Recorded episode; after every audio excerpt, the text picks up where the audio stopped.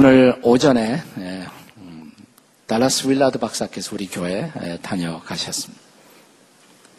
아마 현존하는 가장 영향력 있는 기독교 사상가라고 할 수가 있습니다. 이 달라스 윌라드 박사가 쓴 책 가운데 하나님의 음성이라는 책이 있습니다. 이 책에 보면 이분이 한 코미디언의 말을 인용하면서 매우 중요한 신앙의 질문 하나를 제기합니다. 이런 질문입니다. 우리가 하나님께 말씀드리면 기도라고 하면서 하나님이 나에게 말씀하셨다고 하면 우리는 정신분열이라고 말한다. 어찌된 일인가? 과연 하나님의 음성을 듣는 것이 가능한 일일까? 어, 이 질문에 대답을 얻고 싶으면 내일부터 필그림 하우스에서 오는 세미나에 오면 다 해결이 됩니다. 네. 우리가 어떤 분에게 마음을 열어서 내 의견을 말하고 또 이어서 그분의 이야기에 귀를 기울여 경청하는 과정을 우리는 대화, 다이얼로그라고 부릅니다. 혹은 교제라고 말합니다.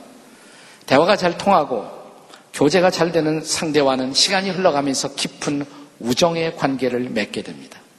그래서 어떤 분은 기도를 정의하기를 기도를 하나님과의 우정의 개발이다. cultivating friendship with God. 하나님과의 우정의 개발이다. 이렇게 말을 했어요. 연인들의 애정도 이런 대화를 통해 성숙해가는 것이죠. 연인들의 데이트가 의미 있는 것이 되려면 의미 있는 대화가 필수적인 것입니다. 데이트가 가장 의미 있게 발생하는 시간이 언제일까요? 사람에 따라 다를 수 있지만 아마 황혼역이 아닐까. 대지에 서서히 어둠이 내리기 시작하면 연인들도 부끄러움을 내려놓고 마음을 열고 은밀한 사랑의 미로를 속삭이기 시작합니다. 이런 퀴즈가 있습니다. 동쪽에서 떠오르는 해, 뭐라 그럴까요? 동쪽에서 떠오르는 해. 동해. 서쪽에서 떠오르는 해, 뭐라 그럴까요? 서해. 그 마음에서 떠오르는 해는 마음해가 아니고 사랑해죠. 사랑해요, 사랑해. 네. 네. 나를 불쌍히 여겨서 웃어주셔서 감사하게 생각합니다. 네. 연인들마다 그 사랑을 나누기 좋은 시각이 다를 수가 있습니다. 어떤 사람은 저녁을 선호하고 어떤 사람은 완전히 어두워진 밤을 선호하는 어, 암행족, 올빼미족도 없지 않아 있습니다. 그런데 하나님은 우리와 더불어 사랑의 교제를 나누고 싶어 하면서 그 사랑의 교제, 사랑의 대화를 나누기에 가장 좋은 시각을 아침이라고 말씀하세요. 아침. 자, 시편 기자가 오늘 함께 읽은 본문에서 그 얘기를 합니다. 예수님도 그분의 행동을 통해서 그것을 보여주십니다. 자, 우리 한국교회 보면 철야 기도회도 있고 또 새벽 기도회도 있어요. 근데 상대적으로 새벽 기도에 더 많은 사람들이 참석하죠. 자, 왜 그럴까? 하나님이 good morning 데이트를 즐거워하시기 때문입니다. 자, 그렇다면 하나님과의 아침의 데이트, 그 데이트가 필요한 이유 뭘까요? 첫째로, 그것은 인생의 주인에게 내 하루를 의뢰하기 위해서입니다. 자, 오늘 10편 143편 8절 말씀을 한 번 더 읽겠습니다. 다 같이 읽습니다. 시작. 아침에 나로 하여금 주의 인자한 말씀을 듣게 하소서. 그 이유가 뭐예요? 주의 인자한 말씀을 아침에 듣고 싶습니다. 왜? 내가 주를 의뢰함이니이다 그랬어요. 내가 주님을 의뢰하기를 원하기 때문에. 여기서 의뢰한다. 신뢰한다. 영어로는 trust. 내가 하나님께 신뢰하고 이 하루를 부탁하기 위해서 그렇습니다. 오늘 우리 시대, 여러분과 제가 살는 이 시대에서는 이 시대를 살아가는 최적합한 사람은 어떤 사람이냐? 독립심을 가진 사람. 소위 independence, sense of independence, 독립심을 가진 사람을 이 시대에 적합한 사람이라고 말해요. 근데 성경을 보면 의외로 자 어떤 사람은 독립심이 지나쳐서 하나님도 필요 없다고 하는 사람이 있어요. 이 하나님을 떠난 독립을 주장하는 사람. 이것은 인간 타락의 사인이다. 성경은 이렇게 가르칩니다. 사랑하는 여러분, 하나님의 도움 없이 살아갈 인간이 있겠습니까? 근데 이 땅에 하나님 없이 살아갈 수 있는 유일한 사람이 있을 수가 있다면 그분은 아마 예수님일 거예요. 하나님의 아들이신 예수님. 전능하신 분이니까. 그런데도 예수님은 요한복음 5장 30절에서 이렇게 말씀하십니다.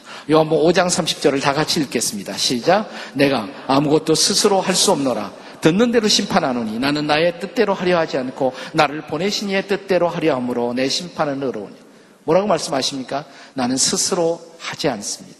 내 스스로 아무것도 하지 않습니다. 나는 다만 나를 보내신 그분의 뜻을 이루고자 합니다. 사랑하는 여러분, 예수님은 철저하게 아버지 의존을 하는 삶을 살았어요. 아버지 의존의 삶. 신앙이란 뭘까? 옛날 철학자 아, 중에 한 사람은 신앙을 정의하기를, 네. 신앙은 하나님에 대한 절대 의존의 감정이다. 슐라여 마카라는 분이 하나님을 향한 절대 의존. 이것이 바로 신앙의 본질이다 그랬어요. 근데 우리가 하나님을 의존하기 위해서, 하나님을 의존하는 삶 속에 들어가기 위해서 가장 필요한 기술이 하나 있어요. 우리가 배워야 할 기술. 그것을 묵상의 기술이다 이렇게 말합니다. 말씀을 묵상하는 것. 묵상을 통해서 하나님과 대화하고 하나님의 뜻을 묵상하고 하나님을 의존하게 된다는 것입니다. 근데 묵상은 기독교에만 하는 것이 아니에요. 다른 종교에서도 묵상을 하죠. 아, 네, 이번 우리 필그림 하우스 묵상 세미나에 오시는 강사님 중에 한 분이신 한국의 YWAM 사역을 시작하신 오대원 선교사님, 데이비드 로스라는 이 선교사님은 그분이 쓴 명저 묵상하는 그리스도인이라는 책에서 기독교 묵상의 본질이 타종교의 묵상과 어떻게 다른가? 네. 이방 종교, 이 종교의 묵상은 결국 자신을 찾는 것이다. 나를. 네, 기독교 묵상의 본질은 하나님을 찾는 것이다. 이런 흥미있는 설명을 또 하십니다. 날이 밝아요. 날이 밝으면 우리가 창문을 통해서 밖이 내다 보입니다. 네, 바깥에 있는 모든 것이 보이고 태양이 보입니다. 근데 날이 어두워지면 자, 어두운 방을 밝히기 위해서 우리가 전등을 켭니다. 전등을 켜면 어, 창에 바깥이 안 보여요. 내 얼굴이 보여요. 창문을 통해서 내 얼굴이 보입니다. 자, 우리 오대원 성교사님이 이렇게 설명합니다. 하나님의 계시의 빛을 상실한 이방 종교들은 아무리 뛰어난 성찰력과 통찰력이 있어도 그들은 자기의 등불을 켜고 결국 자기의 인식의 창에서 자기 자신을 바라볼 뿐이라고. 그들은 창문 바깥에 태양빛과 같은 하나님이 존재하심을 바라보지 못하는 것입니다. 결국 모든 종교의 묵상은 자기를 찾고 자기의 마음을 다스리는 것에 불과해요. 그러나 기독교 묵상의 본질은 저 창밖에 계신 하나님을 바라보고 하나님과 대화하는 것입니다. 자, 오늘 예수님도 오늘 읽었던 본문에 보면 새벽 미명에 일어나 한적한 곳에 가십니다. 왜 그랬을까요? 자, 마가복음 1장 35절 본문의 말씀을 다 같이 읽겠습니다. 시작. 새벽 아직도 밝기 전에 예수께서 일어나 한적한 곳으로 가사 거기서 뭐 하셨다 그랬어요? 거기서 기도하시더니. 자, 한적한 곳에 가서 기도하셨다. 거기서 기도의 본질이 뭘까요? 저는 예수님이 한적한 곳에 아침부터 가신 이유 아버지 하나님을 만나고 싶어서. 하나님을 만나고 싶어서. 이게 기도의 본질이죠. 하나님을 만나는 것. 우리가 필요한 거 구해서 얻는 건 그건 나중 것이고, 기도의 본질은 하나님을 만나는 것입니다. 그날 예수님에게 는 많은 사람을 만날 일정이 있었어요. 일정이 기다리고 있습니다. 어떻게 합니까? 그 다음 36, 37절. 마가복음 1장 36, 37절을 읽겠습니다. 다 같이 시작. 시몬과 및 그와 함께 있는 자들이 예수의 뒤를 따라가 만나서 이르되 모든 사람이 주를 찾나이다. 선생님, 많은 사람이 당신을 기다리고 있습니다. 예, 스케줄을, 일정을 알려드렸어요. 자, 그러나 예수님은 사람들을 만나기 전에 먼저 누구를 하나님을 만나고자 하신 것입니다. 하나님을 만나는 것, 영적 데이트예요. 그분을 만나 그분과 대화하는 것, 영적 데이트를 우선순위에 두신 것입니다. 여러분, 그 사람이 경험하는 모든 유형의 만남, 저는 만남을 크게 두 가지로 나눌 수 있다고 생각해요. 하나는 매우 소모적인 만남, 어떤 사람 만나면 기인이 빠져요. 피곤해져요. 내 에너지가 다 나가버리는 만남이 있어. 근데 어떤 사람을 만나면 충전이 돼요. 힘이 나요. 네. 내가 사랑하는 사람, 좋은 사람을 만나면 힘이 더 나요. 어떻습니까? 옆에 있는 사람, 만나면 맥 빠지는 사람입니까? 힘나는 사람입니까? 한번 물어보시겠어요? 옆에 있는 사람. 당신은 나를 맥 빠지게 하는 사람입니까? 힘나게 하는 사람입니까? 다 같이 시작. 한번 물어보세요. 네. 네. 빛나게 하는 사람이죠. 네. 우리가 하나님과의 만남을 사모하는 이유, 내가 사랑하는 하나님, 또 나를 사랑하시는 하나님, 그 하나님 만나면 힘이 생겨요. 충전이 돼요. 왜 그렇습니까?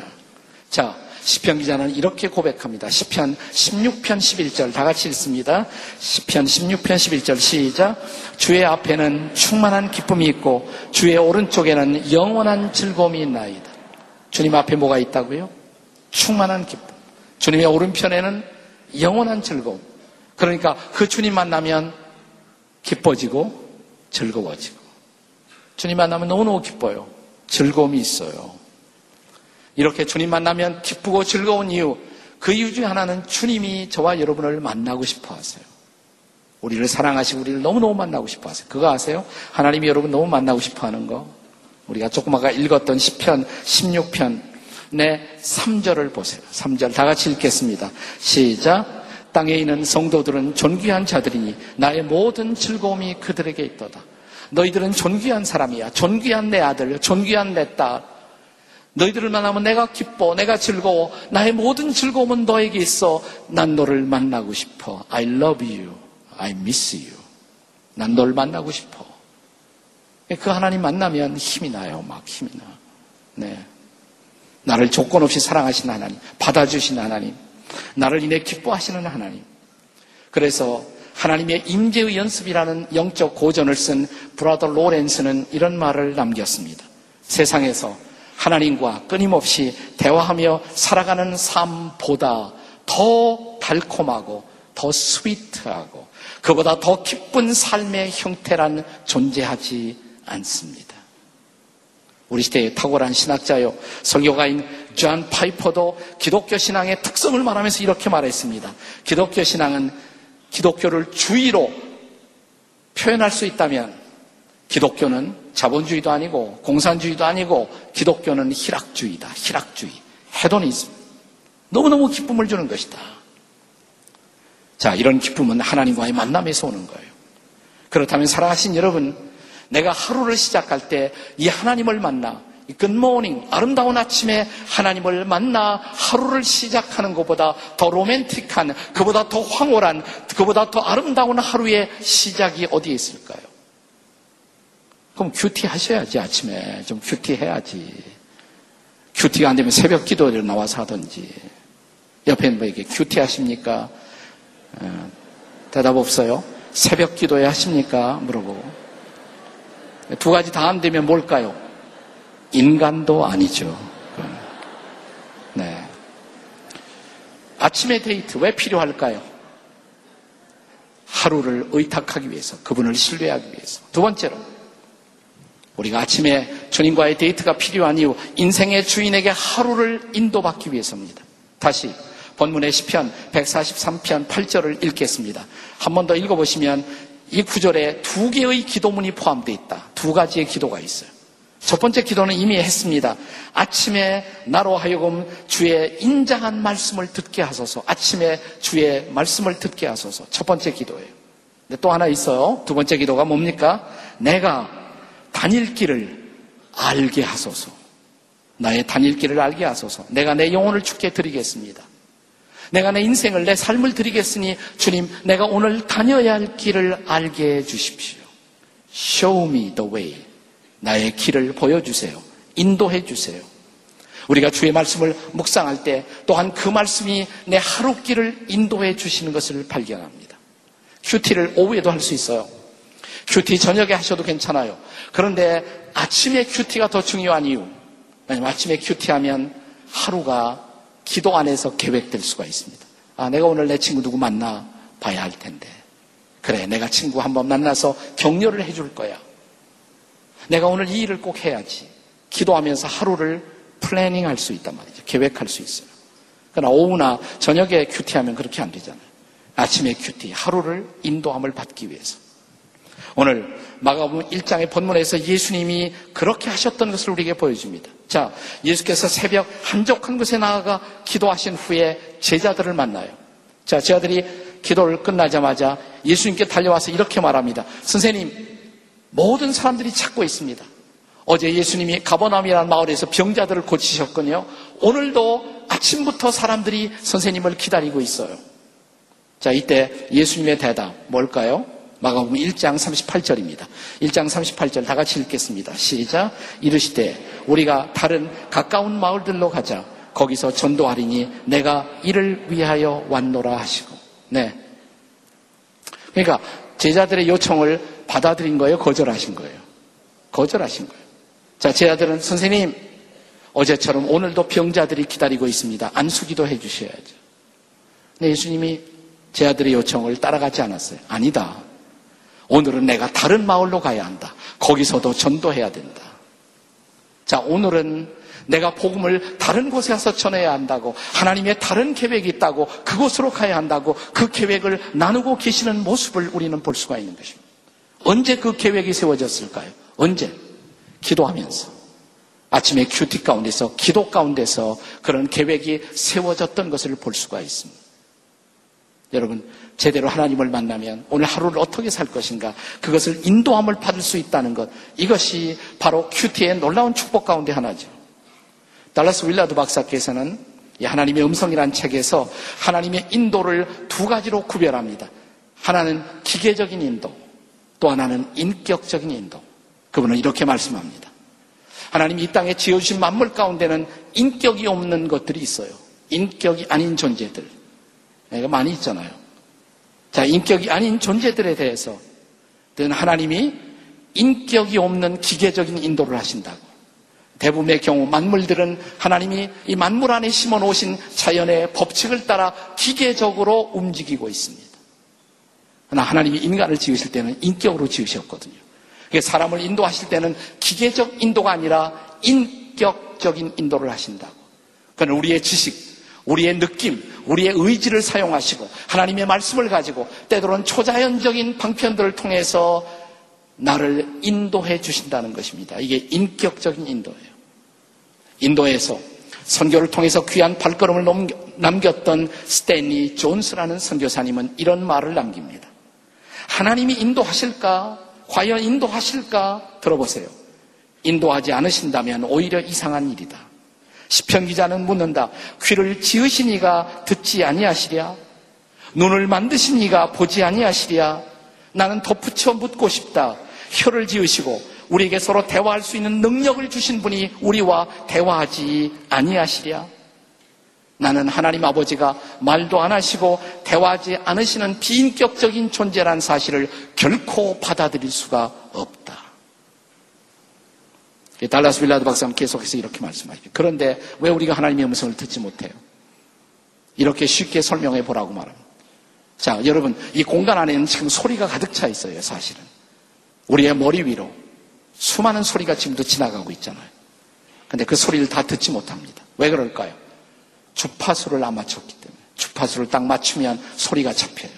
내 라디오에 텔레비전에 소리가 잡히는 이유 주파수를 맞추었기 때문에 기도와 묵상이 왜 필요한가? 주파수를 맞추는 거예요. 주파수를 맞추자 한 번도 듣지 못했던 하나님의 음성이 들려와요. 하나님이 말씀하신 것이 내게 들려오기 시작해요. 기도와 묵상은 이 하나님의 음성에 투닝하는 거예요. 주파수를 맞추는 것입니다. 그때 하나님의 음성을 듣기 시작해요. 그리고 나는 그 음성을 따라 놀라운 삶을 살아가기 시작하는 것입니다. 또 그분은 이런 얘기를 우리에게 들려줍니다. 20세기 중반에 미국의 그 상원 원목 가운데 피터 마샬이라는 아주 존경받던 목사님이 계셨어요. 이분이 한번 영국에 가서 이제 군대 생활 비슷한 것을 하게 되셨어요. 한 번은 아주 황무지 같은 지역, 아주 험악한 지역이긴 한데 노썸벌랜드라는 지역에서 그 일을 하시다가 이분이 이제 해가 저물어요. 해가 저물어서 이제 그 저문 그곳을 떠나서 막 걷기 시작했습니다. 석회암, 채석장이 많은 곳이어서 발이 다칠 수가 있기 때문에 조심조심 한 걸음 한 걸음 옮기고 있었다고 그래요. 근데 그날 아침, 그날 아침 이분이 큐티 하는데 그날 아침 큐티의 내용이 뭐였냐면 귀 있는 자는 들을지어다. 그 말씀이 나온 거예요. 그래서 아침에 이런 기도를 했대요. 하나님, 오늘 당신이 말씀하시는 음성 앞에 제가 예민하게 듣게 해주십시오. 그리고 하루를 출발했거든요. 네, 저녁에 그 채석장 돌이 많은 그곳을 걷다가 이제 조심조심 이렇게 걷고 있었어요. 근데 걷고 있는데 갑자기 소리가 들려오더래. 피터, 피터. 깜짝 놀라서 이제 어두워졌기 때문에 잘 보이지 않았어요. 누구세요? 아무 반응이 없어. 그래서 몇 걸음 더 걷는데 더 다급한 목소리가 들렸다고 합니다. 피터, 피터. 깜짝 놀랐어. 도대체 누가 부르나? 이렇게 두리번거리다가 넘어졌어요. 이분이 넘어졌어요. 넘어져서 손바닥을 더듬다 보니까 앞이 절벽이에요. 절벽 앞에까지 온 거예요. 그때 비로소 하나님이 자기를 부르고 있었다는 다급한 그의 음성임을 깨닫고 하나님 앞에 감사를 드렸다고 합니다. 인생에서 이런 기적이 항상 일어나는 것은 아니지만 피터 마샬은 그날 이후 아, 하나님의 음성을 듣고 산다는 것이 너무나 중요하다. 그날 이후로 날마다 주님 말씀해 주세요. 제가 듣겠어요. 이것을 하루를 출발하는 것을 자기의 습관으로 삼았다라고 간증합니다. 사랑하는 여러분, 나는 여러분들이 하나님의 음성 듣기를 즐거워하고 그 하나님과 데이트하면서 하루를 출발하는 그런 사람들이 되시기를 주의 이름으로 축원합니다. 굿모닝 데이트를 enjoy 할 수 있는 분이 되십시오. 여러분, 왜 기도나 묵상이 필요합니까? 기도나 묵상의 궁극적인 결과는 묵상의 대상을 나로 하여금 닮게 하는 것입니다. 늘 폭력적인 비디오를 보는 사람이 있죠. 폭력적인 영화만 좋아하는 사람도 있어요. 어떤 결과를 가져올까요? 자기가 폭력적인 사람이 돼요. 여러분 이거 아십니까? 우리는 묵상하는 대상을 담습니다. 예, 늘 폭력을 묵상하면 폭력의 사람이 돼요. 돈을 늘 묵상하면 돈 사람이 되는 것입니다. 돈 사람. 성을 늘 묵상하면 성의 노예가 돼요. 여러분, 인간은 묵상하도록 지음을 받았어요. 뭘 묵상하십니까? 하나님을 묵상하지 않은 사람은 뭔가 다른 것을 묵상하면서 사는 거예요. 나는 여러분들이 하나님을 묵상하는 사람, 하나님의 말씀을 묵상하는 사람, 그리고 하나님과 더불어 통행하는 삶, 이것이 여러분의 삶의 패턴이 되는 그런 놀라운 인생을 발견하게 되시기를 주의 이름으로 축원합니다. 묵상의 대상을 바꿔보세요. 그래, 나 이제부터 하나님을 만날 거예요. 그분을 만나는 것을 내 인생의 priority, 우선순위로 삼고 그의 말씀을 통해서 그의 음성을 듣고 그와 더불어 동행하는 삶, 이 멋진 삶, 이 놀라운 삶. 나는 여러분들이 이런 삶을 여러분 젊었을 때부터 QT를 통해 하나님과 만나고 하나님과 동행하는 삶을 사는 그 은혜가 그 축복이 여러분의 인생 가운데 임하시기를 주의 이름으로 축복합니다. 기도하시겠습니다. 다 일어나서 같이 기도하시겠습니다. 자리에서 일어나셨습니다.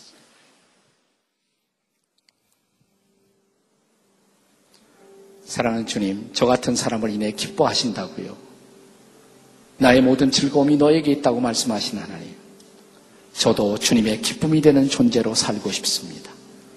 주님의 말씀을 즐거워하고 주님의 음성 듣기를 기뻐하며 주님의 인도 따라 평생을 살고 싶습니다. 그렇게 살아가는 자가 되도록 도와 주시옵소서. 예수님의 이름으로 기도드립니다. 아멘.